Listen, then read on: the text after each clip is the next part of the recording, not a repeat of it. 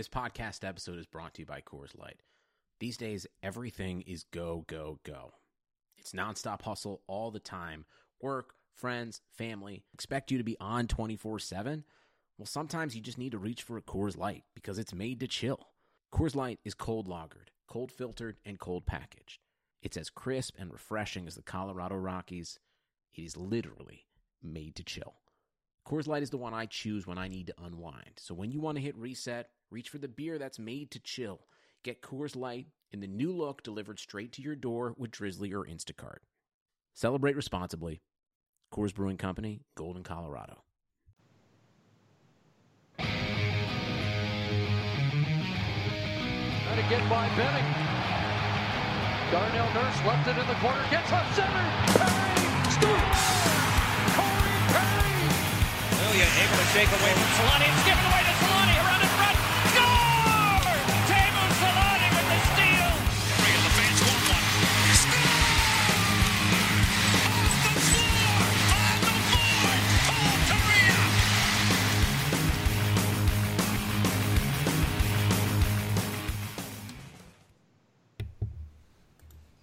All right, we are back with a, another Forever Mighty post game show. I'm to give it a shout out quickly because uh, Joseph Roba is the one who created that new intro. If you're looking at it on YouTube currently, uh, he gave us a, a cool intro, and again, you'll see later on in the show a cool outro as well. It goes along with the intro we've always had on the audio version, but now we've got a cool little uh, video portion to run through it.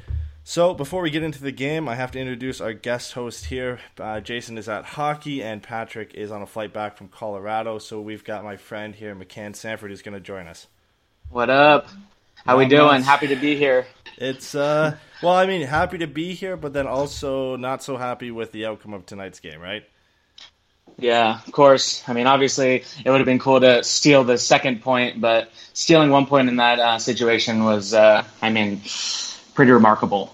Yeah, I mean, they've been doing it all season with the way they've been playing. It somehow scraping out these wins. I think we're all a little bit surprised again with the way they were able to come back and at least get a point out of this game. Um, I guess it kind of overshadows the the way the Ducks played in this game because you know they played good for the rest of the third, and then it doesn't look as bad when you still pick up one point. But ultimately, it's their fifth straight loss. Yeah. No, that's what I was kind of like thinking as I was watching it because I you see the effort level start to pick up in the third, and then so you start slowly forgetting about like maybe the terribleness of the first period and the second period. Um, but then, I mean, every once in a while in the third, you still kind of were brought back to it with maybe a uh, errant pass that was just not even close to being on the um, on the player's stick. Yeah, so let's get into the pregame here. Of course, John Gibson is in net again. No surprise here. Uh, Pretty much every game that's not a back to back, John Gibson will be starting. Uh, Isac Lundeström plays in his 10th game, which obviously is significant because now he's burned a year off his entry level contract, just like Maxime Comtois has. Were you a bit surprised to see him given this shot playing in his 10th game now that both him and Comtois have burned a year off their entry levels? I mean, if you told me um, maybe a couple weeks ago, I would be like, "Oh, there's no way that's going to happen." But with the way he's playing, I mean, how could you not like Yeah. just be rooting for the kid and want him to stay? Because I mean, when he has the puck on his stick, I mean, he just slows the game down. He's kind of like a mini Getzlaf. Pretty much. I I mean, he he's so responsible in his own end. I think that's the main reason that he's he's come up. The the offense hasn't been quite there. He's had his chances, but uh, Randy Carlyle, I think, he had a comment before the game today talking about how they can rely on him to send him on different situations. They put him out on the PK. You know, he's been up and down the lineup, playing on the left, on the right, at center. Uh, so they're kind of trying to figure out where his best position is, and they played him at center tonight. So I think it's a matter of time, really, before he gets that going. Uh, there's a little bit more news before the Kase and Eaves are still out. We haven't had too much update other than the fact that Eaves is skating with the team, Kase isn't. Silfverberg, though, back in the lineup. The Ducks put out a projected lineup on Instagram where he wasn't in there, and then all of a sudden he's skating at warm ups, and then he's in the lineup. But great to see him back because somehow he still co leads this team in points. I mean, yeah, you wouldn't have thought he missed a beat. I mean, diving for, um, spoiler, but diving for um, clearing attempts and um, just pretty much doing everything on the ice. Um, yeah, I mean, just so good to see him back in there. Yeah, I mean, what he provides to this team offensively as well, but like you said, the diving play that we'll get to later and a, and a couple other plays defensively, that's another impact that he has on this team that a lot of people don't really recognize. Uh, some more news as well. I mean, there's a, lot of pre-game news, just a lot of roster shakeup. Uh, Andrej Sustr was uh, sent to down to waivers, cleared waivers, and then he was sent to San Diego along with Marcus Pettersson. In turn, Jacob Larsson and Andy Welinski were called up and were rumored to be playing on the third pairing together. But of course, Randy Carlyle switched things up the moment the puck dropped, and I believe Larsson yeah. was all over the place in this game. He was playing with uh, Manson to start the night. He played with Fowler at some times. Played with Welinski for a bit. Same with Andy Welinski. He was all over the place. But really cool to see these guys kind of get a chance because that bottom pairing hasn't been that great this year. I know this is pretty much the moment we've been waiting for, right? I mean, we've been talking. Uh, you, I've been listening, I should say, to you guys and, and everyone talk about how like when is Jacob Larsson gonna um, crack the lineup? And I think just after um, just the tumultuous last couple games, um, I think they really were like, you know what? Then if this isn't working, we really have to shake things up. And so um, it was good that he got in there. He was a little unnoticeable, I would say, but um, sometimes as a defenseman, that's a that's a good thing. Yeah, uh, there was a yeah. couple of plays I think where maybe he wasn't the you know the inexperience there. He hasn't played an NHL game in two years, so there was a couple chances there where you kind of expected that. And Andy Welinski looked a lot like he did last year, but. Uh, the last bit of news here is that Comtois is still in the IR. Kase, like I said, not skating. Ritchie wasn't skating, and neither was Carter Rowney. Uh, Shen uh, Pet- Peterson, or Pettersson, who we figured out was actually sent down to San Diego. Ritchie and Street were all scratched. And then Adam Henrique starting on top line left wing. So they bumped Sam Steel up to third line left uh, center. And now it's Getzlaf, Kesler, and Steel down the middle with Henrique on the left wing. What did you think about them bumping up Henrique up to the top line before the game started? Well, um, just I don't know. Something like Henrique's been struggling. I feel like he just hasn't been um, hasn't been that noticeable as of late, and so um, maybe trying to give him maybe a new look and maybe not um, make him a facilitator and maybe try to give him a chance to um, maybe close on the puck. Um, maybe that was the thought process, but um, I thought Steel um, looked actually really, really good after that first. I guess I don't want to get too ahead of ourselves here, but he was looking really, really good on some uh, early chances there. Yeah, and it was given more of a responsibility playing with Aberg and Silfverberg, so it was nice to see him kind of take more of a, uh, more of a, I guess, an increased role with this team. something we really haven't seen from him.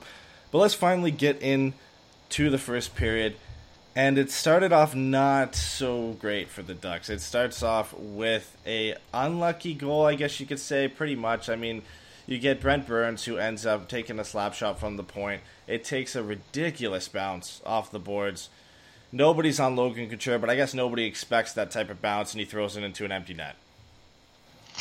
I feel like after all these years, though, we got to start expecting these crazy bounces off these boards in Anaheim. I mean, um, yeah, I was I was just getting to my seat during that goal, and it was just I mean, it's not very fun to walk out of the tunnel to a, a cheering and being like, a, "Oh, did, did something amazing happen?" And then to see all the Sharks fans was a was a, a pretty rough welcome to the Honda Center tonight. yeah, I I, I yeah. think it's a, you know there's not much you can really do on that play uh, as if you're looking at Josh Manson, who ends up being the one unfortunately who is kind of out of position on that, and he ends up sprawling to try and block it. Uh, nobody expects it to come out that way, but you have both Couture and I believe it was Joakim Ryan who were both open on that left side if the puck was to come out to that side, even if it was just a wrap around the board. So a little bit of defensive mis- uh, misplay, but again, nothing John Gibson can do. And how many times have we said that this year with the goals that go into the back of the net? A lot of them, it's either a breakaway or there's you know it hits somebody, or in this case, it hits off the boards and it's an open net. Not much you can do on that play yeah, he's uh, I mean, he'll he'll make the first stop, the second stop, and then the third or fourth one will go in, and that kind of is. I mean, you can just see it on his face after um, those third and fourth chance goals, where he's just like, "Gosh, like, can yeah. somebody clear this damn puck?" Now I don't know if you saw this because you said you were just getting into a seat, but Evander Kane absolutely dangles Brandon Montour, and I did I, see that. I believe he did this in the playoffs last year too. So for some reason, I think he just has Montour's number, but it, it was very similar, like almost an identical deke to the one he did last year. Yeah, he looked like he was playing uh, playing shell out there. I mean, he is so fast. Like he is so much faster than our our defenseman. And so, right as I got to my seat, I uh, was welcomed again with the uh, the wonderful like. I think he went um, like between the legs, or and then like had to bring it back. And luckily, Gibby um, stayed with it and kind of like um, created sort of just like a, a, a, blockade in front for anything that he was going to try to do. Um, and like i mean thankfully i whenever those situations happen i'm just like please don't like highlight us or posterize us yeah. as they would say in like in basketball really i mean without getting too far ahead it would have been a contender for goal of the night if you had scored that for sure uh, it goes pretty much after that there wasn't a lot of things going on until you get to really i guess the ducks first major chance of the game and it ends up going to the back of the net off of kind of a, a harmless play because you've got ryan getzlaf at the point who ends up passing it into the slot for Josh Manson. And it's a good scoring area, but he, for some reason, decides to take it into coverage on his backhand and just throw it on net. Uh, again, he's not a veteran goal scorer, so that uh, you can expect the type of play for him. But it ends up going in off a Sharks defender into the back of the net. Yeah, that, that goal was. Uh, I mean, you have Getzlaf right in the middle, and um, I will say this: anytime Getzlaf has the puck, um, there's a dangerous chance coming. Hopefully, yeah. um, and but, he's gonna pass. Yeah, you got to yeah, he's gonna always. I know. I mean, the the screams in the stands for shoot every single time he gets the puck is um, ear jarring. But um, yeah, it was kind of a weird play where you kind of weren't expecting what he was going to do. You didn't really know what he was going for, and then just maybe that's what got um, uh, Martin going, and so he just, I mean, backhands it right in, and I mean that that got us back into it. Maybe got us feeling a little good for a while. Yeah, it, it, you know they got into it a little bit after that. because Castile gets a nice one timer that stopped point blank by Martin Jones, but then after that, I mean, the rest of this period was pretty much all Sharks. You've got Donskoi right after that heads up the other way and forces John Gibson to make a save. Meier and Hertl are then denied point blank off a double save from John Gibson. And then what do you know? Halfway through the period, the shots are twelve to four, and it's kind yeah. of what we've come to expect. And then Again, after that, you get a two on one. Gibson stops Hertl. Another two on one. Gibson stops Brent Burns. And it's just, I mean, at that point, shots were 16 to 4 after those two on ones. And uh, how many times are the Ducks going to start this way? And it's somehow because of John Gibson, they're still in the game. It's still tied at one. I know. I mean, watching the. I mean, it's just like every time the puck gets into um, our offensive zone. I mean, just a little thing, and then all of a sudden, two on one, two on one, two on one, and it's just like, oh, please, please, please. Okay, thank God. Oh, please, please, please. Okay, thank God. And I mean, if we had Martin Jones and they had John Gibson, this game is fifteen to zero. I'll tell you right now. Yeah, pretty much. I mean, from there, I mean, the the Ducks get a good shift. Really, their only good shift of that period by Cogliano, Kesler, and Sherwood. Cogliano gets a backhander on net, but Jones makes a, a, fairly easy pad save off of what was a surprising shot from Cogliano. And then the last uh, play of this period, uh, Getzlaf with just a horrible giveaway. I mean, it, it, for me, it either seems about 90% of the time he's making a great pass, and the other yeah. 10% of the time it's uh, a giveaway trying to make that pass. And he tries to make a stretch pass, gives it away Kane sends a cross crease pass to Labanc that actually hits off Montour's skate. And once again, Gibby has to come through with an excellent save. But story of the first period, John Gibson shows yeah. 19 to 8 Sharks, and somehow the Ducks are still in it. Uh, I, I, I don't I don't get it. I mean, I we we the last five shows for us have been pretty much identical. In in you're looking at even just in the first period, they've been pretty much the same. The Ducks are usually getting outshot double digits. In this case, doubled their shots by by three. I mean, it was nineteen to eight. Uh, not a good effort, but somehow they're tied at one. I know we're just uh, getting a lot of. Um, in some of these early games, we're just holding in by Gibson's um, just amazing play, and then all these little tiny little puck lucks that we've been getting. Tonight's Manson's goal was was nice, but um, a lot of the time we're just getting on lucky bounces. And like uh, in those first couple games, that was kind of what got us through. And we're starting to see that like we have we're not putting any talent out for some of our goals. We're just kind of getting lucky, um, as we're going to find out in some of these goals. A lot of them are just off of um, errant players and whatnot. Yeah, and the Sharks come out hot in the second period. It opens up with a goal and uh, I mean, it's not really a great effort defensively by the Ducks. You've got Tomas Hertl, who's allowed to walk around rapid out front, and you've got Andy Welinski kind of just watching Rourke Chartier in front of the net. And uh, guess who picks up their first NHL goal against the Ducks? Well, that would be Rourke Chartier, and, and we talked about this on the last show where it was a bunch of firsts for the Stars, and it's another first here for the Sharks. Not a great play defensively by the Ducks, but I mean, how many more guys are going to score their first goal against us? I know we're just creating dreams for some of these players. we are the place you go to get your first goal. and so, uh, yeah, pretty much. uh, but defensively, Welinski, I think this was probably one of his worst plays of the game because he's just kind of there watching Chartier. He reacts late, and then he starts swinging his stick, just trying to get uh, something on it. And it's not like Chartier one time did. He had enough time to turn around and throw it into the net. Yeah, um, it was. I believe it was off the second, um, the second wraparound attempt. Yeah, and um, towards the front of the crease, they they wrapped it around. It, it bounced off of a Gibby's pad, and then I mean, we're just we just have people watching. I mean, you making things happen, or you watching things happen, and some of these guys are just standing there watching things happen, watching the other team outwork us, and it's ugh. As a fan, it's not fun. No, no, it isn't, and it didn't get much more fun after that later on because you've got uh, Erik Karlsson doing Erik Karlsson things with a ridiculous stretch pass to create another odd man rush for the Sharks. This time three on two. Timo Myers, the lone open guy, and uh, you know Gibson gets a piece of the shot, but Myers is open. He has a hard shot. He's been on fire for the Sharks, and he makes it three to one. Yeah, just another. Um, I think it went in um, between the the left arm and the and the body, right? Just yeah. right through. Trickle. It was one of those uh, uh, trickle in goals, and I mean, you could just see it in Gibson's face after. I mean, he's just like, "Can somebody help me?" I know he shakes his head at. And to be, I mean, the one thing I want to mention here because I, I know everybody wants to hear about the Ducks, but Erik Karlsson hasn't really been the Erik Karlsson I think that the Sharks had expected this season. But these are the types of plays you expect from this guy. I mean, that was one of the best passes I've seen all season. It's it's crossed the ice.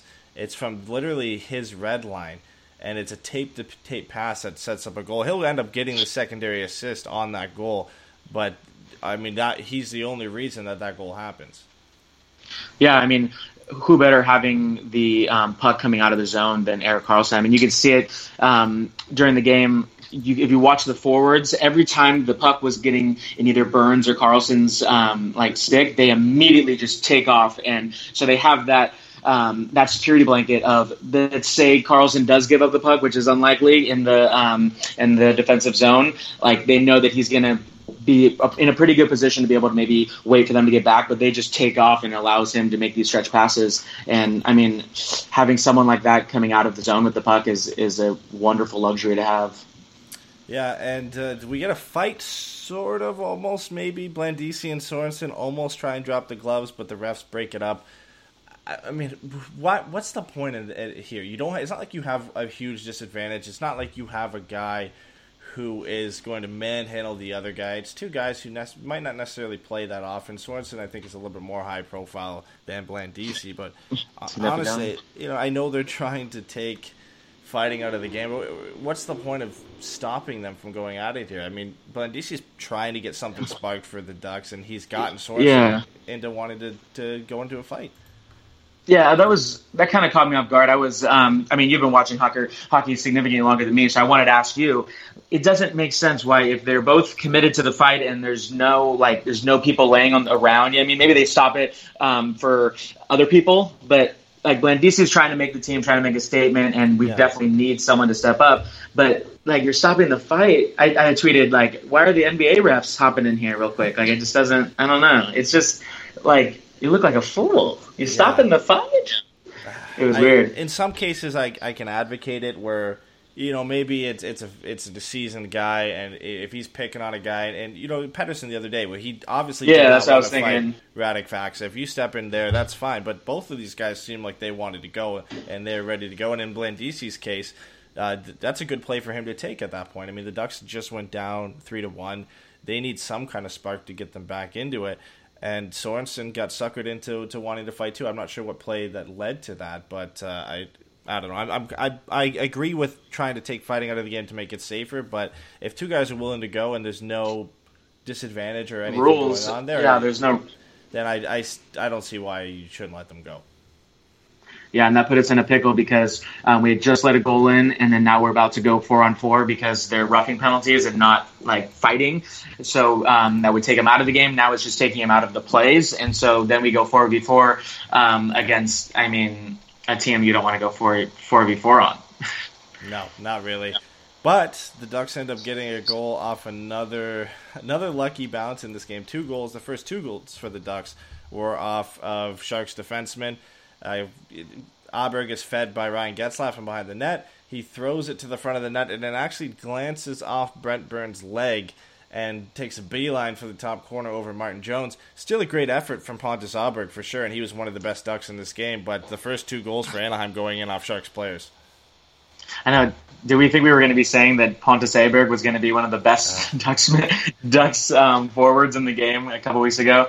Um, yeah. Hey, I mean, get pucks to the net, good things happen, especially when um, it seems like kind of all the cards are against you. And so um, I enjoyed it. Uh, there's been a lot of things that Pontus Aberg's done that I haven't been too excited about. And I mean, he was sent down probably because of those things. Um, but I mean, it worked.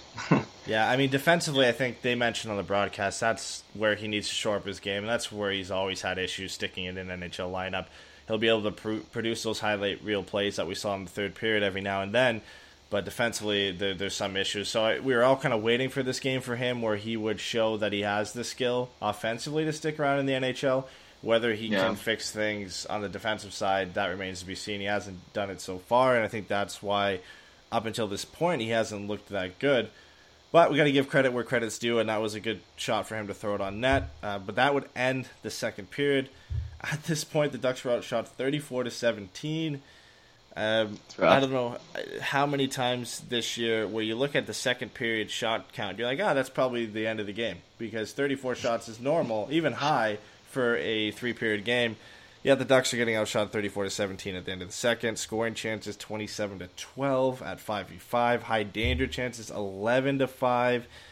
I mean, again, the Ducks somehow within a goal when they're getting just dominated on shot share, dominated on scoring chances, high danger chances they're giving away are way, way too many, but they're, they're keeping in it, and majority of that is due to puck luck in this game and John Gibson, as always.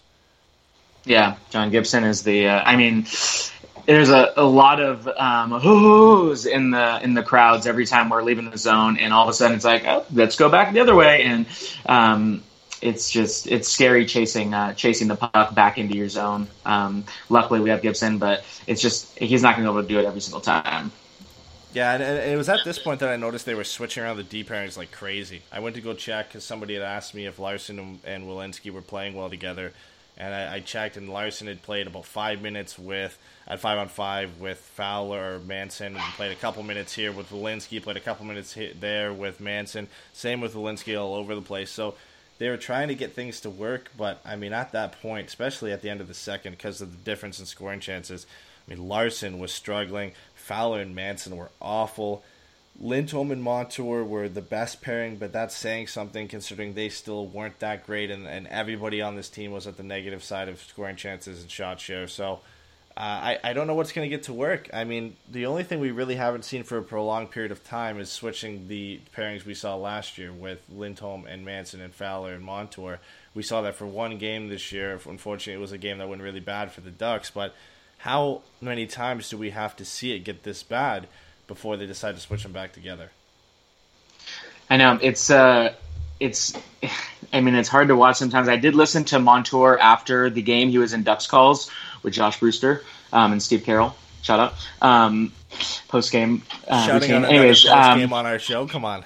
No, no, no, no. Okay, but they had the player in. You know what I mean? It's it's it's the it's the thirty minutes before we start. Um, Fair enough. But uh, um, he said that they were trying basically anything they could. I mean, you could tell like getting bringing two new guys up. They were they were pretty much open to any options. But um, Montour was just talking about how I mean they were just trying to see anything that could work, and I, I saw one part where uh, or one point where um, Larsson's kind of uh, drifting away, and then uh, Lindholm who's like parked right in front of the net trying to um, trying to remove the puck is just like barking at um, Larsson to try to get him to come and block the backside, and it's yeah. just I mean it's getting a little scary when that's all happening.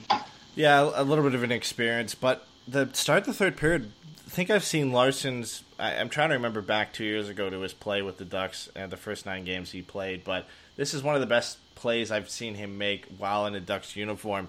He activates from the blue line, pinches in, and takes the puck from behind the net and wraps it around out front. And honestly, this is what we've been waiting to see for Jacob Larsson. As a whole, it wasn't a great game for him, but I like that you know he's he's starting maybe to get a little bit more comfortable. It's a good thing that this was later in the third period that maybe he's starting to get more uh, comfortable playing in the NHL again. It's been a long time for him, so it, it's great to see him creating chances and making plays like that. Yeah, that's what we need. We need people to um, to when, when they see an opportunity, um, you have to you have to engage on the opportunity and try to create something out of nothing, especially um, in the third period when things were looking pretty bleak. Yeah, we haven't had uh, our defensemen haven't done that too much this year, where they've kind of gotten up into the play and tried to make things happen. It was something that we'd been used to seeing, especially last year and a couple years before that, where you'd see Fowler and Montour and Lindholm and even Manson at times jump up into the play and really help facilitate uh, puck possession for the forwards, and we haven't seen it. So it's nice seeing somebody do that, despite how bad the game went as a whole. But it was a good play by Larsson. uh, again, from there on, the, the Ducks just kind of slowly got better as the period went on. They had a power play for Pavelski get went off for high sticking. They controlled possession for about a minute thirty on the power play. good. They didn't, get, they didn't get the best chances, but I think it's the best power play look we've seen from them in uh, at least the last five games. Oh, easily. I mean, maybe going back to the, I mean, the last Sharks game, even that we, they looked good that night. Um, but yeah, there was a lot of chances. There was a lot of one-time opportunities that weren't quite getting there. Saw Rakell um, kind of posted up um, in good position, but they just, I don't know. Fowler has, I don't know. I'm not, I'm not too excited about Fowler right now. He's been um, a little shaky with the puck, and um, before and after that power play, there was a lot of missed passes. I mean, if you counted how many missed passes there were, it, it might it might run off the paper tonight. It was it was bad in that in that regard. Yeah, and it's yeah. it's been bad like that from the blue line in a while, uh, for pretty much for the most of this season. Just not getting a, being able to get passes out of the back. It's been a problem for Fowler, especially Fowler and Manson. That pairing has not been good, and, and it's been broadcasted over the last five games. But the Ducks are able to get a goal. This is the goal we've been waiting for. I think everybody's been waiting this for. This is the one. Uh, yeah. Pontus Aberg, somehow. I mean, this is what he has in his repertoire. He's able to pull it out every now and then. But this is a, a, a really, really special goal because it's an individual effort for him. Not only does he steal the puck at the blue line, which is something we don't see from him too often, he just completely destroys Joakim Ryan, turns him inside, and then pulls it to the outside – and Martin Jones has no idea what's going on. He's out of position, and Aberg throws it into the empty net. I mean, this. I mean, you were there, so this this had to be crazy it felt, to see this. It felt really, really good. Yeah, I mean, yeah. what a crazy sequence of. Um, I mean, you saw the the physicality start picking up. Manson was getting was starting to get into the game. I don't know if anything was said at, at intermission, but you could see they were coming out fighting, and they wanted they started to want it more. Um, and then this goal, I mean, he undressed him, and the crowd was like, "Is this even real? Is this Aberg?" Like it was crazy. Um, it felt really, really good. Yeah, I mean, it was good for the Ducks considering the, it, this did not come against the grain of play. They deserved this goal. Of course, it was oh, an absolutely. individual effort by Aberg, so there wasn't any build up to the play, but they had been playing better up until this point, and then really after this goal, they took control of this game. They didn't really have many grade A scoring chances after it, but they really flipped the script on the Sharks, and I think they surprised them. The Sharks definitely deserved to be winning this game. Again, the Ducks somehow fought back behind you know behind John Gibson and were able to tie this, and then Hanson absolutely destroys Rourke Chartier. I mean, he gets his first yeah. NHL goal, and then Manson welcomes him to the NHL with a massive Welcome. hit. And that picked up the energy from there. The Ducks controlled the play for the rest of the period. Had a couple chances here and there, but ultimately couldn't finish it out. But goes to overtime. At that point, outshot 44 to 30. But in the third period, the scoring chances were 10 to 3 in Anaheim's favor. High danger chances were 4 to 1.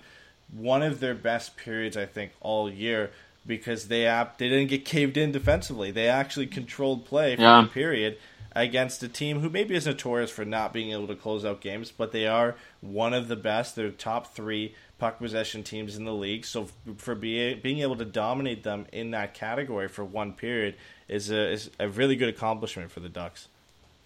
It was nice to watch the Sharks on their heels. It really was to see Karlsson and Burns going kind of um, kind of back and forth, trying to trying to chase um, our youngins around was a was a good feeling. And I mean, stealing a point. Obviously, the, the shots show a little bit of a closer game towards the end just because of our uh, a little bit of an onslaught that came later. Um, it was definitely um, a steal of a point that we got. I mean, that's I, I haven't felt that like good going into overtime. Like, whoo, you know what? We we accomplished something tonight um, in a long time, and so just getting the point was was huge at this point.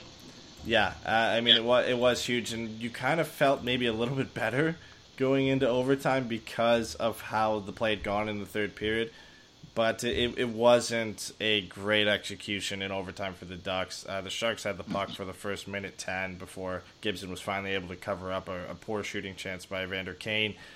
And then, really, no chances going the other way for Anaheim. They give the puck away.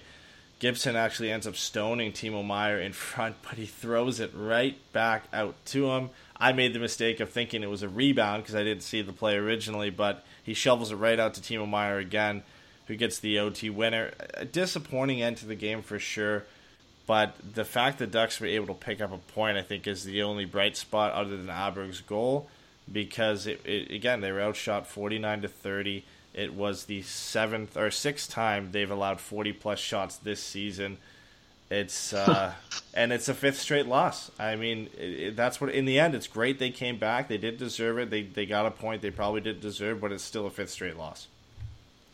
Yeah, not. Um, I, I guess the only like if we're looking at some sort of optimism, we are beginning a, a pretty long like homestead with maybe a game in Staples and whatnot, and so maybe this is something they can build off and just be like, see, guys, we can do it. We just are playing lazy, we're playing flat footed, and we're playing um, on our heels, and we're maybe just a little too wide eyed, deer in headlights. Um, but yeah, I, I, didn't get a chance to relook at the goal. The second, when you're out of when you're out of game, and the second the opposing team scores, you are beelining for the exit because yeah. you're not feeling well, especially with how many opposing fans are usually in the um, the Honda Center. But um, yeah, the fact that I mean, ugh, throwing the puck out, I understand like trying to maybe um, create a, a, chance going the other way with three on three, but I mean, got to be safe first. But you know what, he no one's going to say anything to Gibby. no, nobody is going to say anything to him at this point. He was clearly frustrated throughout the game, which he does. You know, he, he has the right to be at this point. Um, if you look at the, the way the Ducks are surrendering shots this season, they're surrendering 38.3 shots per game on average. That's tied for the worst shots against mark in NHL history with the 1974-75 Washington Capitals. And if you don't know that is widely regarded as one of the worst teams in NHL history. They finished with a record of 8, 67, and 5. Now, I'm not saying the Ducks are going to get to that point, but when you're sharing a record, no matter what it is, and in this case, it's shot surrendering shots against with the team that bad, it's never a good sign.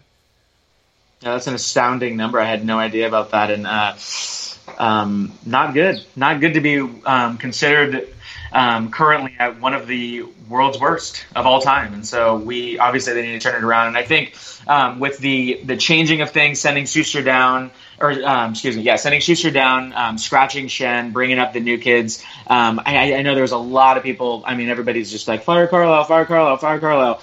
I, I I'm trying to look around to see if that would really do it, but um, I mean, he's he's changing a, a, little bit of things to try to see what we can do here. How do you feel about um, the whole Fire Carlyle onslaught, which I'm sure we'll we'll see in questions? Yeah, I, I we I mean the, that was every question we had last show pretty much, but uh, yeah. I, I, I kind of sympathize with them because it is honestly he should take or shoulder most of the blame for this. It, it is his system that is failing. It's a little bit modified from what he did last year in the sense that it's sped up and it's made it more reckless and more disorganized than it was last year. So it's warranted. I mean, it's a fifth straight loss. Somebody pointed out to us on Twitter earlier today or yesterday that the last time Randy Carlyle was fired, it was after a seven game losing streak. The Ducks' opponents coming up, it doesn't get much easier for them if it gets to that point because there are really I mean this this isn't a good thing. The, the way this game finishes is luck that they were able to get a point. You know, there was yeah, no signs there was no signs that things were turning around. So if it gets to that point, maybe. I mean, the only benefit is is Chelshock in our chat. Of you know, of course, Chelshock. He brought up saying they The boy. started- yeah, he said they started to play how they probably should play in the third period, throwing the body around. They've been subpar physically this year, and it's probably a big reason they're getting outworked game in and game out. I agree with that. I think if they can somehow take what they did in the third period and play a full 60 minute game like that, of course things will turn around. But that's right now, it's a very small sample size. I'm interested to see next game, maybe if they can watch some video on how what they did that period. I, I mean, it's it's such a simple thing to say. I don't think things are going to change turn around, but that's at least a bright spot. Seeing one period against a very good team in that category that they really really outplay. Yeah, um, they're going to have to to really bring it out of the gate because I it, you see them just struggle out of the gate. I mean, we're getting outskated immediately. The second the puck drops, boom, outskate. And so we need to be bringing the physicality immediately. And I thought maybe we would bring. Obviously, Nick Ritchie goes down with an injury, but um, early on in that first game he came back, you saw that like he tried to bring his old the old Nick Ritchie right in, and maybe it slows people up a little bit. Maybe they don't um, rush to get the puck so fast. But um, I mean, he goes down with an injury, and I mean, the just injuries just seem to be piling up. Everybody's going down. Comtois goes down. Ritchie goes down. Kesler, thankfully, fingers crossed, came back into the game after going down with a uh, a puck to the face. Um, but yeah, we need to come out swinging. Yeah, I mean that the last thing we need is for Ryan Kesler to get injured again, or for anybody else for that matter to get injured, because Jakob Silfverberg comes back in this game. Thankfully, didn't get on the score sheet, I believe, but uh, he he just he looked good in this game. I think he looked like one of the better Ducks forwards because he is probably the best defensive forward the Ducks have. And he showed that in the play that you mentioned earlier, the diving play that prevented a goal, and just his overall presence on the ice defensively is something the Ducks need. How do you think he did in his return to the Ducks lineup? Oh, terrific! I I, uh, I met him at the the meet meet and greet for the uh, Ducks players, uh, the face off fest. I think it was a couple weeks ago, last week. Um, and I shook his hand really hard and was like, "Oh shoot, I hope are we okay? Was that the wrong hand?" And he's like, "Oh, we're good, man. I'm I'm all good. Don't worry about me." And I was like, "All right." Um, and I mean, in the defensive aspect of his game, we all we know he has hands. We know he has that quick wrister. Um, but I mean, shorthanded today, he's taking the puck, driving into the other zone, doing anything he can with the puck with big guys around him, um, just to get the puck in deep for us to get a, a slow a slow change with all of our um, changes. And I mean, he he looked amazing on defense tonight. It really looked good. And then that, that diving play, they have a new thing at Honda Center where it's like the dig, the dig of the game, where um, it's just like the, the defensive play of the game. And he was fully extended right on the puck um, to maybe break up a, um, a scoring chance that takes us out of getting one point. And so um, he definitely would be a, uh, a star of the game for me, um, maybe off the sheet though. Yeah, I- I think so. I mean, uh, it's a matter of time before maybe he finds that chemistry again if they end up putting him back with Adam Henrique and maybe Maxim Comtois. When they're all back in the lineup, I would love to see that line back together just to see if they can regain some of that chemistry because the Ducks really haven't had a line this year other than other than that line that has shown any sort of chemistry to stay together. So hopefully Yeah. when Comtois comes back, we can see that. The other two guys making their season debuts for the Ducks this, today were uh, Jacob Larsson and Andy Welinski. How do you think they did overall? You know, balancing their expectations. Of course, we we weren't expecting too much for them, but how do you think they played? There was there was flashes, um, I think, from both of them. Maybe more so um, that one play like that you mentioned from Larsson was was a was a nice thing, maybe to um, maybe to dream with a little bit and see if we could see that more, how that would look. Um, Welinski, I felt was maybe a little bit, like I said, deer in headlights, just kind of like caught watching a little bit too much. Um, they were trying to make these passes that are very low percentage passes that maybe a team with more chemistry and maybe more veteran players could be doing, maybe like a, a, a to Corey Perry type pass. Um, that we've seen in the past, but we're seeing a lot of these passes that just aren't high percentage, and it leads to all these turnovers um, from them and others. But um, they looked they looked okay. We'll say that. Yeah, I, I, kind of I tend to agree with that. I think they looked okay, but I mean, when you look at the numbers, pretty much everybody looked okay or awful in this game for the Ducks. So there were some plays where, again, that play by Jacob Larsson, I think he had some flashes, like you said, of moments in the game where he looked good. Uh, but other than that, there were positionally, I think Andy Welinski wasn't that great. Um, I think he was the worst of the two because there were a couple moments where I looked and I said, "Oh yeah, that that was a nice play from Larsson. That was a pretty good play." And maybe when he gets a little bit more comfortable, things will turn around for him. Um, I'm notorious for not really being a huge fan of Andy Welinski, especially the way he finished last year. Um, I'm, I'm, glad he's getting another shot because honestly, Sustr and Schenn haven't really done anything. So at that point, the Ducks aren't really that deep on the right side with talent.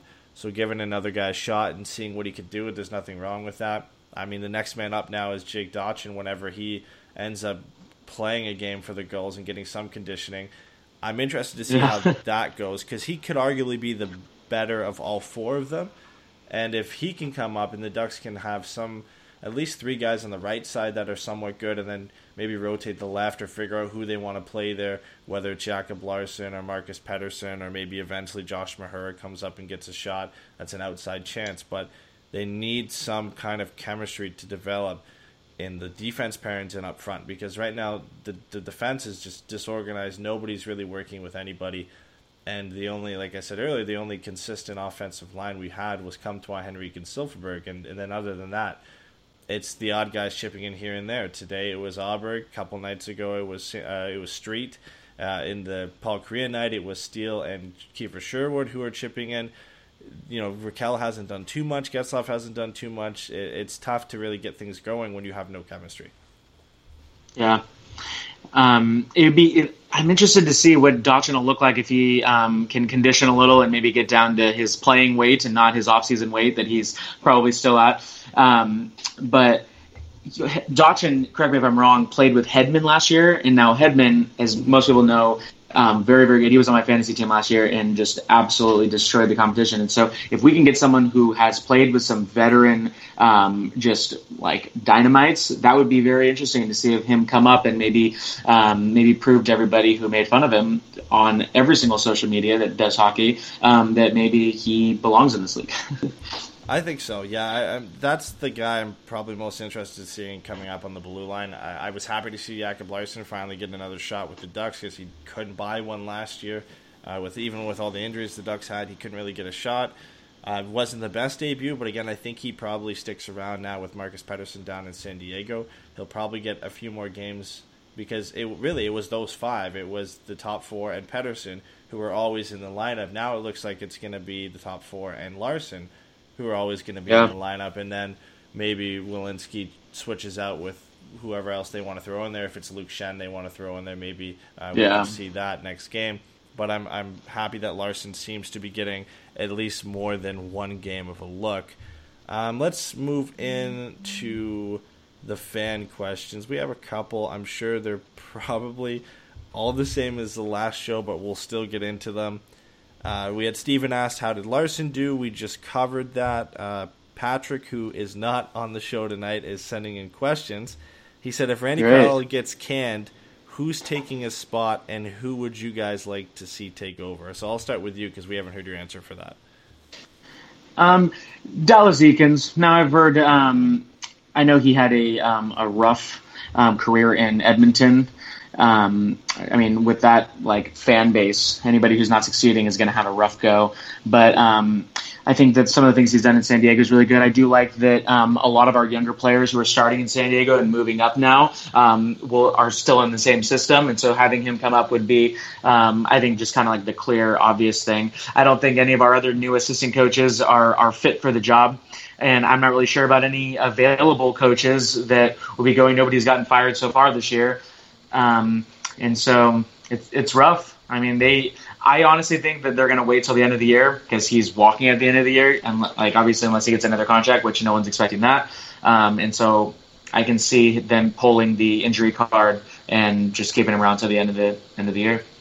Yeah, I, I, I, could see that. Um, the the only thing I think if it continues to get really bad, I think they're he's going to kind of force his hand in firing Randy Carlyle. It's not the same as last year, where if they were to fire him, they'd still have to pay him money this year because his contract had one more mm. year on it.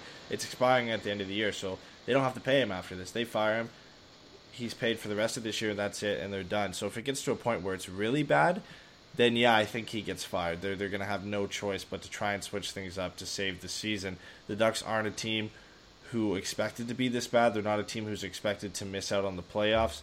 So it's eventually Bob Murray's hands are going to be forced, and he's going to have to. But I don't see them going outside the organization.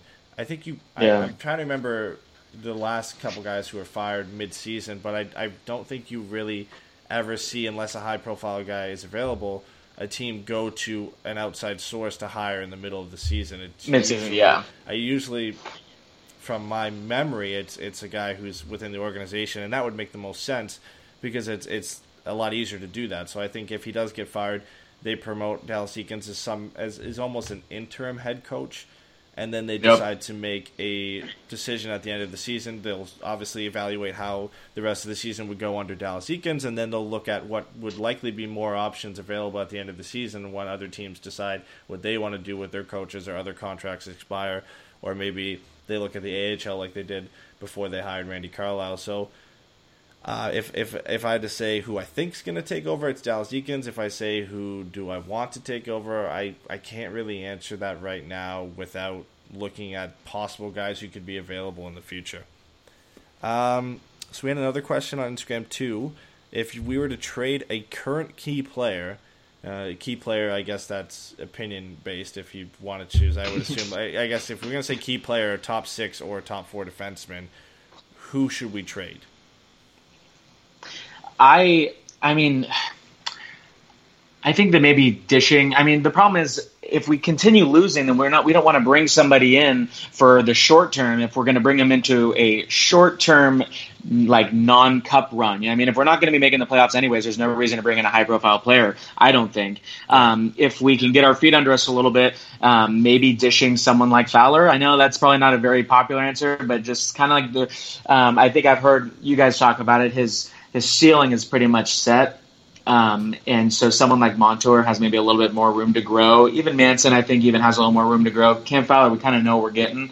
Um, and so if we can move him for someone like Nylander, um, that would be very interesting. Maybe him and maybe Silfverberg and Nylander or something like that. But um, but that's only if we're in a position where it's going to actually make sense. You don't want to be making these moves and getting these great players um, on like temporary contracts for a non-playoff run. You know what I mean?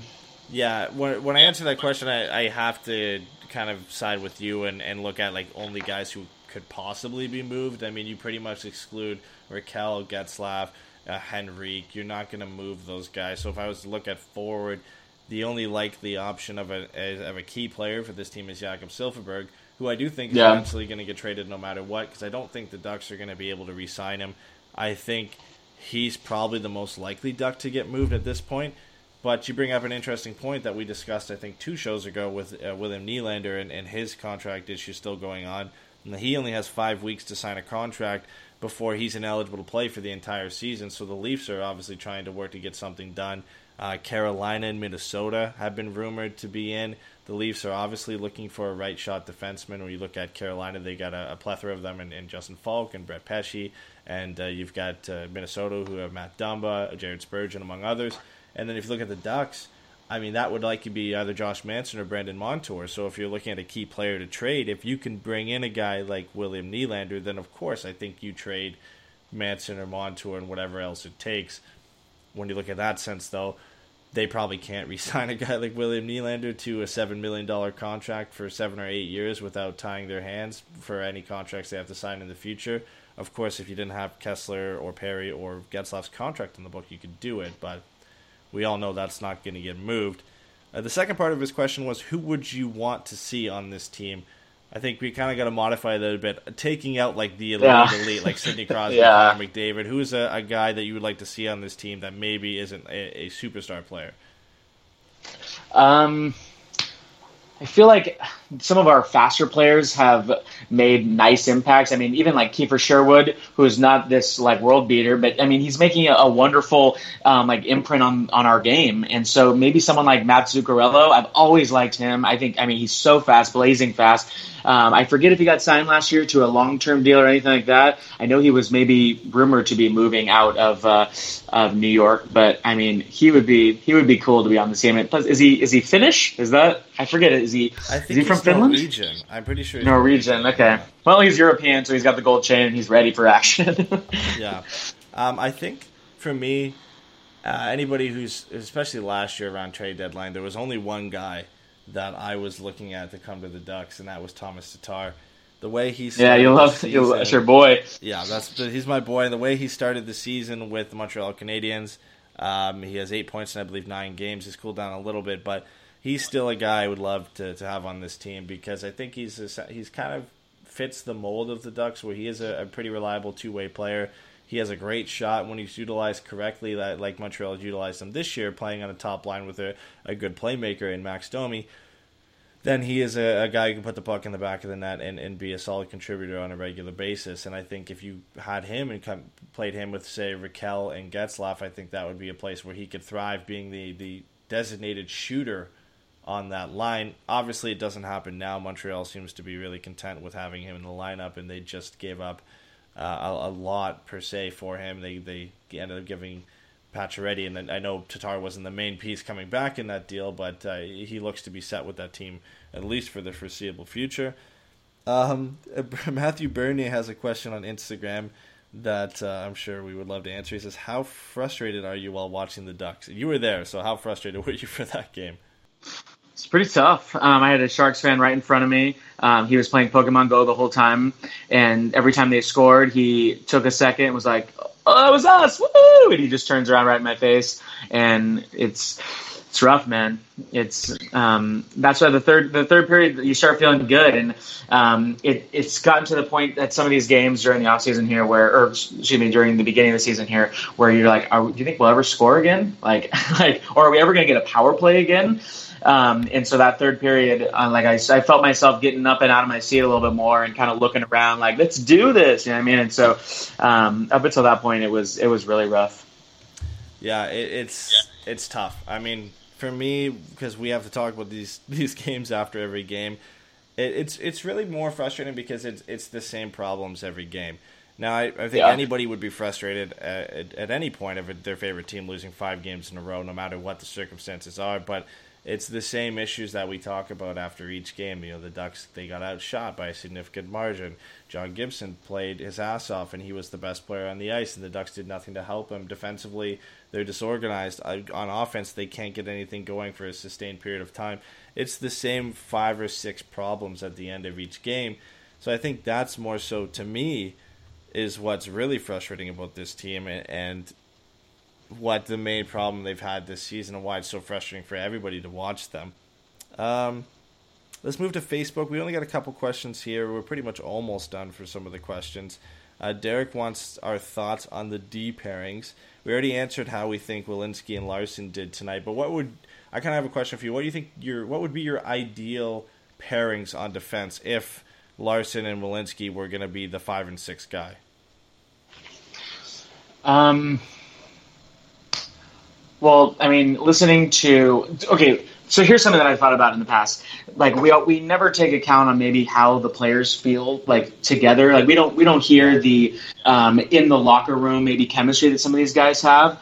Um, and so I don't really know. I just um, I want who I want them to put out who feels the most comfortable um, with each other. You know what I mean? And so if it's the current um, D pairings that we're not happy with, then um, then they just need to work on each other. But um, I think that it's it's interesting to see um, the two youngins up over Schenn and uh, Sustr and Pettersson. Um, Pettersson. Um, he has a couple good plays. He's starting to get his like his uh, stick work down better, but he was getting laid out in a couple of those games, and, and Schenn is, is known to take a couple errant penalties, and so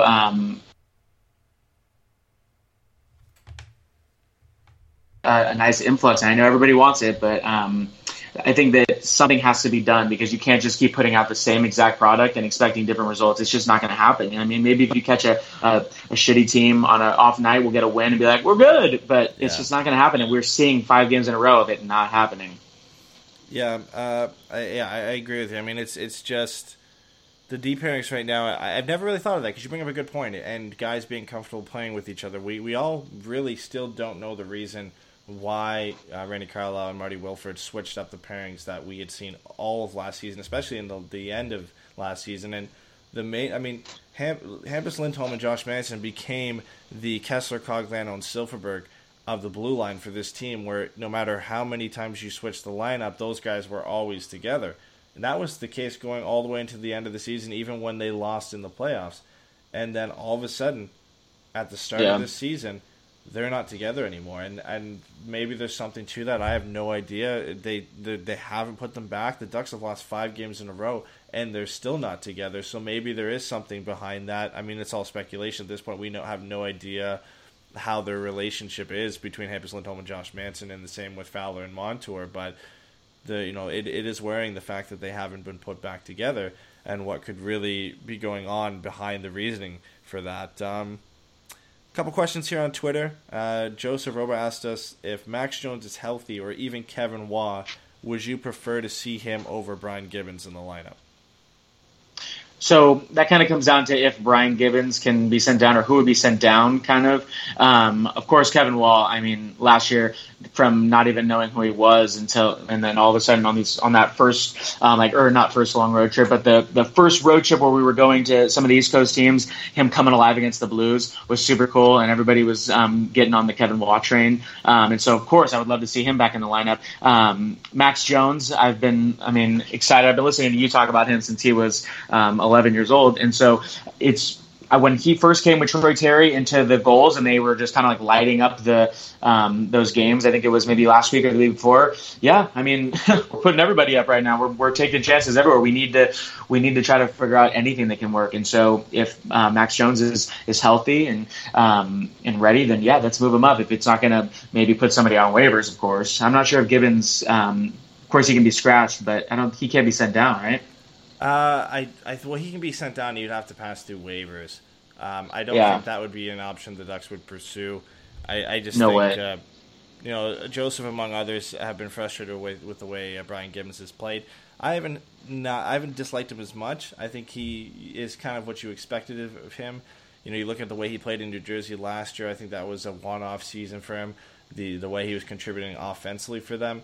I don't think he's necessarily been the, the worst player the Ducks have, but when you look at the guys like Max Jones, I mean, he was a guy who probably would have started the season in Anaheim if it wasn't for his thumb injury, and, and Yeah. the fact that he's in San Diego just trying to get some conditioning. Maybe eventually we see him get called up because you look Maxim Comtois and Lundeström. Yeah, they've played their uh, past their nine game or their ten game limit, so they they are burned a year off their entry level contract. But there still is the forty one game mark where if they go past that.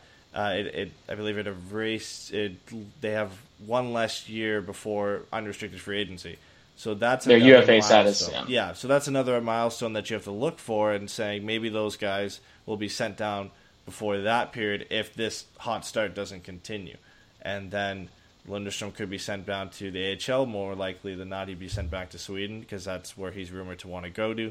And then Maxim Comtois could be sent down to the QMJHL and he could be even sent down earlier than that if the Ducks would like him to participate in the World Juniors. Of course, they can't call him back up after that, but if they want to do that so he can go down and get some experience again at that tournament and then finish the year out in the QMJHL, they have that option. And Max Jones, because now he's back and healthy, even Kalle Kossila is now back and healthy in the Gulls lineup, and eventually Kevin Waugh will be back and healthy in that lineup as well.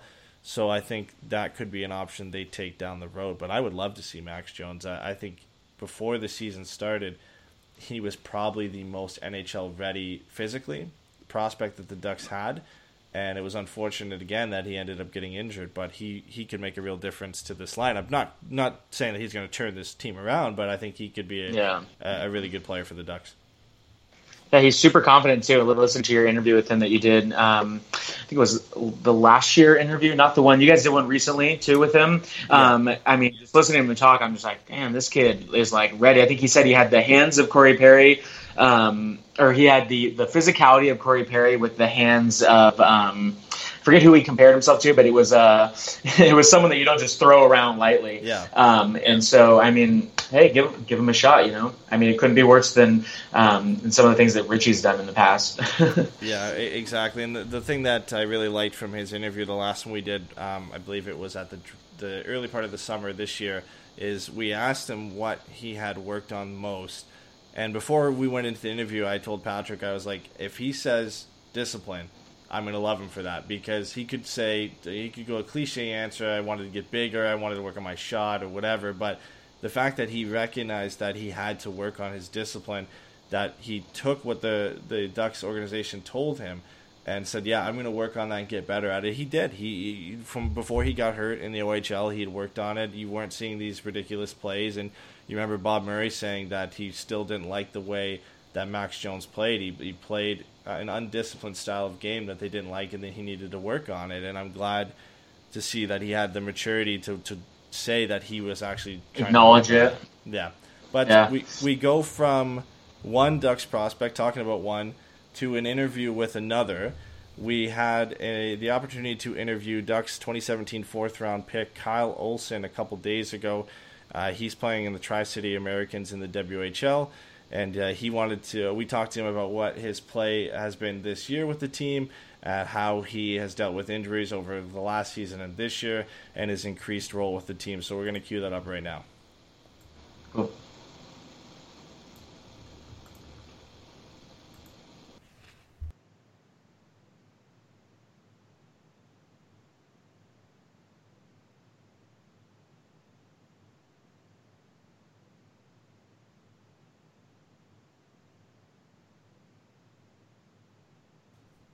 All right, so we're here interviewing Ducks 2017 fourth round pick Kyle Olson. How's everything going, Kyle? Uh, it's going good. How are you doing? Pretty good, pretty good. So, I want to talk about uh, Ducks training camp. This, I believe, was your second time there, right? Uh, yeah, it was. Okay, so going into your second camp, does it get a little bit easier? You know, you've you've got you know a lot of the guys now. You've kind of got an idea of what's going to happen. There is it a bit easier going through the second time around. Uh, well, technically, it was it was kind of my, my first time actually going through it healthy. Uh, the first year I was there, I, I had an injury, and uh, I couldn't uh, couldn't participate. But uh, yeah, no, for the for the second time being there and around the guys, it was it was easier. Yeah, and, and I mean, what what kind of what did you really take away from that experience? Like you said, it was your first time healthy, so you actually get to participate in the games. You got to participate in the rookie camp in Vegas. What was that experience like? Uh, it was it was really fun. Um, it was it was cool to, to actually be able to play and uh, to play with, with all the other guys who are drafted and uh, to see to see how you can do at, at that level. Uh, it was really good. Yeah, and, and I mean, you got a hat trick in the game against the Vegas Golden Knights. Take us through that experience. Uh, yeah, that was that was pretty cool. Um, I was I was put together with, with two really good line mates, and uh, they they we had a lot of chemistry together, and, and they did good, and allowed me to to get uh, get some goals. So it was nice. Perfect. Hey, um, you got you got that hat trick. Uh, did, did did anyone actually throw any hats on the ice for you? no, no one did. No, Not in Vegas against Vegas, I suppose. no. Uh, so you talked about going through a, an injury at last training camp, and that actually caused you to miss a, a large portion of last season. Uh, how difficult was it to come back from that and really get prepared and, and finish out the season in Tri City?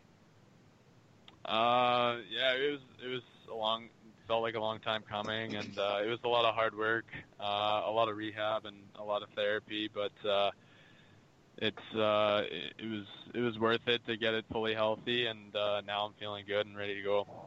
Perfect. And, I mean, you're going into the season fully healthy, and you've been given, or you've been stepping into a leadership position. You've been given the alternate captaincy with the Americans.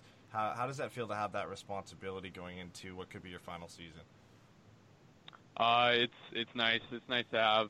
Uh, it's nice to, to finally be in a in a leadership role and and show the, the young guys, you know, how show them the ropes and show them how how we play here on the Americans and because I remember coming in at 16 and, and being one of those young guys and looking up to the leaders uh, that were there at, at my time. So uh, you did deal with uh, that injury uh, a little bit, or I'm sorry, the, the team dealt with a little bit of injuries, uh, and you actually ended up playing center last year, uh, and you're back at the wing now. Do you have a preference from one position over the other? Uh, well, I'd say I think I've played most more of my junior career at wing. Um, so I'd say if I was to pick pick one or the other, I'd, I'd probably pick wing and, and feel more comfortable there. But that being said, I also feel feel comfortable at center, so I can play both both positions pretty well. Are you good at uh, face-offs for center? Uh, I I try to be. Some games some games go better than others, but um, yeah, I, I try to be. And even on on uh, our line now, if if our center gets kicked out, and um, I just I like to make sure I'm I'm sharp on my face-off, so I can go in and, and take one. Cool. All right. Well, with uh, this year, what kind of uh, goals did you set for yourself? Um, I just just kind of wanted up. First off, I wanted to step up into the, the leadership role and and uh, be able to wear an A. So that's that's good that I got that. And then, um, you know, I just wanted to to play the best hockey that I can play, and uh, hopefully, uh, in the in the end, uh, get a contract with the Ducks. And it's been a good season so far. I mean, you guys are sitting atop the U.S. division with an eight and four record, despite uh, I guess what would be considered a lot of turnover. Your your two th- uh, your three top goal scorers in Geekie, Topping, and Coughlin are all gone from last season, and you have a new head coach behind the bench in Kelly Buchberger. Uh, how is that? Uh, how hard has it been to kind of deal with a lot of that turnover and still have a successful start to the season? Uh, yeah, it's a, it's a little bit different. Getting used to a new coach and and the systems that he wants us to play. Um, but I think guys are guys are stepping up into new positions. Like yeah, we had our top three point point scorers uh, move on, but uh, other guys are are stepping up to to fill those positions and you've been given a spot on the top line this season playing with Nolan Yaremko. How has uh, that transition gone for you to move up in the lineup and be a guy that uh, the team depends upon? Uh, yeah, I think I think it's been good. Uh, I kind of I kind of make sure that I can play on any or play any role that uh, the coach wants me to play. So uh, to be on the first line, it's it's it's been good and me and Yaremko have created some chemistry, so uh, we work well together. All right, and so you uh, you chose uh, the Tri City Americans of the WHL, uh, but we also I heard that you were considering going the NCAA route. What uh, made you choose the WHL over that? Um, I, yeah, I, I was considering the the NCAA route uh, a lot and uh, it wasn't until my 16 year old year where I could actually play in the dub. Um, I came down here for camp and um, I had a pretty good pretty good tryout, and I thought both me and my my parents thought that I could stay here and uh, be an impact player for the Ams, and so did the coach. So I just kind of kind of made my decision by that. Oh, cool. And then you, so you were born in Calgary, and you did you grow up mostly in Calgary, or uh, were you kind of down this way um, uh, in the Washington area where you're at right now? Uh, no, I, I played all of my my minor hockey career in Calgary. Okay. Well, did you ever get a chance to uh, watch the the Hitman play, or even see uh, Getzlaf play around back then? Uh, Getzlaf was was pretty early. Um, I don't really. I think I, I think I did see him play a couple of times, but like that's yeah. that that was pretty early for me. But yeah, I went to went to a lot of Hitman games when I was younger.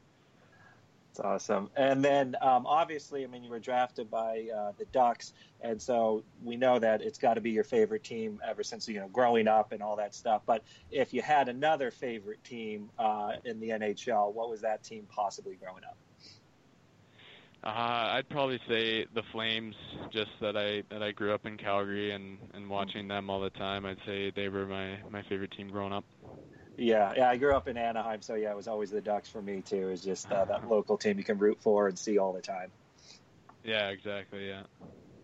Well, I mean, thank you so much for coming on the show, Kyle. It was great to, to interview. We hope you have a successful season with Tri City this year, and hopefully, we'll be able to see you around either Anaheim or San Diego next season. Sounds good. Thank you very much. Have a good one, Kyle. You too. All right, so that was our interview with Kyle Olson, uh, Ducks fourth round pick from 2017 with the Tri City Americans it was great having him on the show. I'm, you know, we're trying to complete our, our journey of interviewing most of the Ducks prospects. We've gotten through a, a, fair amount of them now, but it was great to have him on, despite the fact he's dealing with an injury right now. Um, so again, thank you to Kyle Olson for coming on the show. Uh, one thing we, a couple things we have to go through at the end of the show here, as you know, we always do. We have to give a, a, a thanks out to Cool Hockey. Uh, we just finished our giveaway. Chris Hurt was the winner of our third jersey giveaway for the summer. So congratulations to Chris for that. We'll be doing more giveaways throughout the season. Included in that is our monthly giveaway we run through uh, the giveaway we run on Twitter through Forever Mighty Three Stars, where you make predictions and you get points on the leaderboard. The same, same two every night, where it's predict the Ducks' first goal score and predict the final score, and then we have a random one and maybe some bonus ones thrown into that as well. Uh, going into tonight, there's this game and then one more game for October. We had a tie for the lead with a couple people right behind them, so it'll be interesting to see after tonight's game who is leading in that. And at the end of the month, I got Manson. Yeah, you got me. So it, I got yeah, Manson. Let's go. picking up the points. Uh, there's maybe still time for everybody. I mean, there's four points up to grab tonight, four points up to grab with the bonus on the next game as well. So maybe sometime. If not, if you're already out of it for this month, make sure to enter in as many times as you can in November because, like I said, the the person with the most points at the end of the month ends up winning a jersey from our great sponsors over at Cool Hockey. Also, if you haven't checked it out, we have Patreon now. We're running that uh, on patreon.com slash puckguysforevermighty. Uh, we've got a couple different tiers with a, a, bunch of bonuses thrown in there throughout. Uh, if you're at the top tier, we have four different bonus shows. We have a new bonus show, the top 10 bonus show, going up uh, sometime this week whenever we can get that uploaded. And then we'll be recording our Q&A show. That will be going up uh, sometime next week as well before the end of the month and then the as well as part of that we do i believe it's in our $10 tier we have a monthly game show contest where we pick one of our patreon subscribers from that tier and uh, we ha- invite them on we do a little trivia thing for ducks trivia and they have a chance to win some signed memorabilia or whatever we we happen to be giving away that month so if you haven't checked it out make sure to go check it out at patreon.com slash puckguys and forever mighty that will be the end of the Forever Mighty post game podcast for this week. We have to thank uh, my buddy McCann Sanford for coming on and filling in for Patrick. Thanks for coming on, man.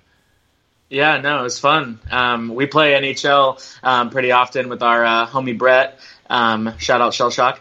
Um, and so it's nice to um, thank you so much. I mean, I was um, surprised and, and very humbled to uh, to see in my DM today after work. And so thank you so much.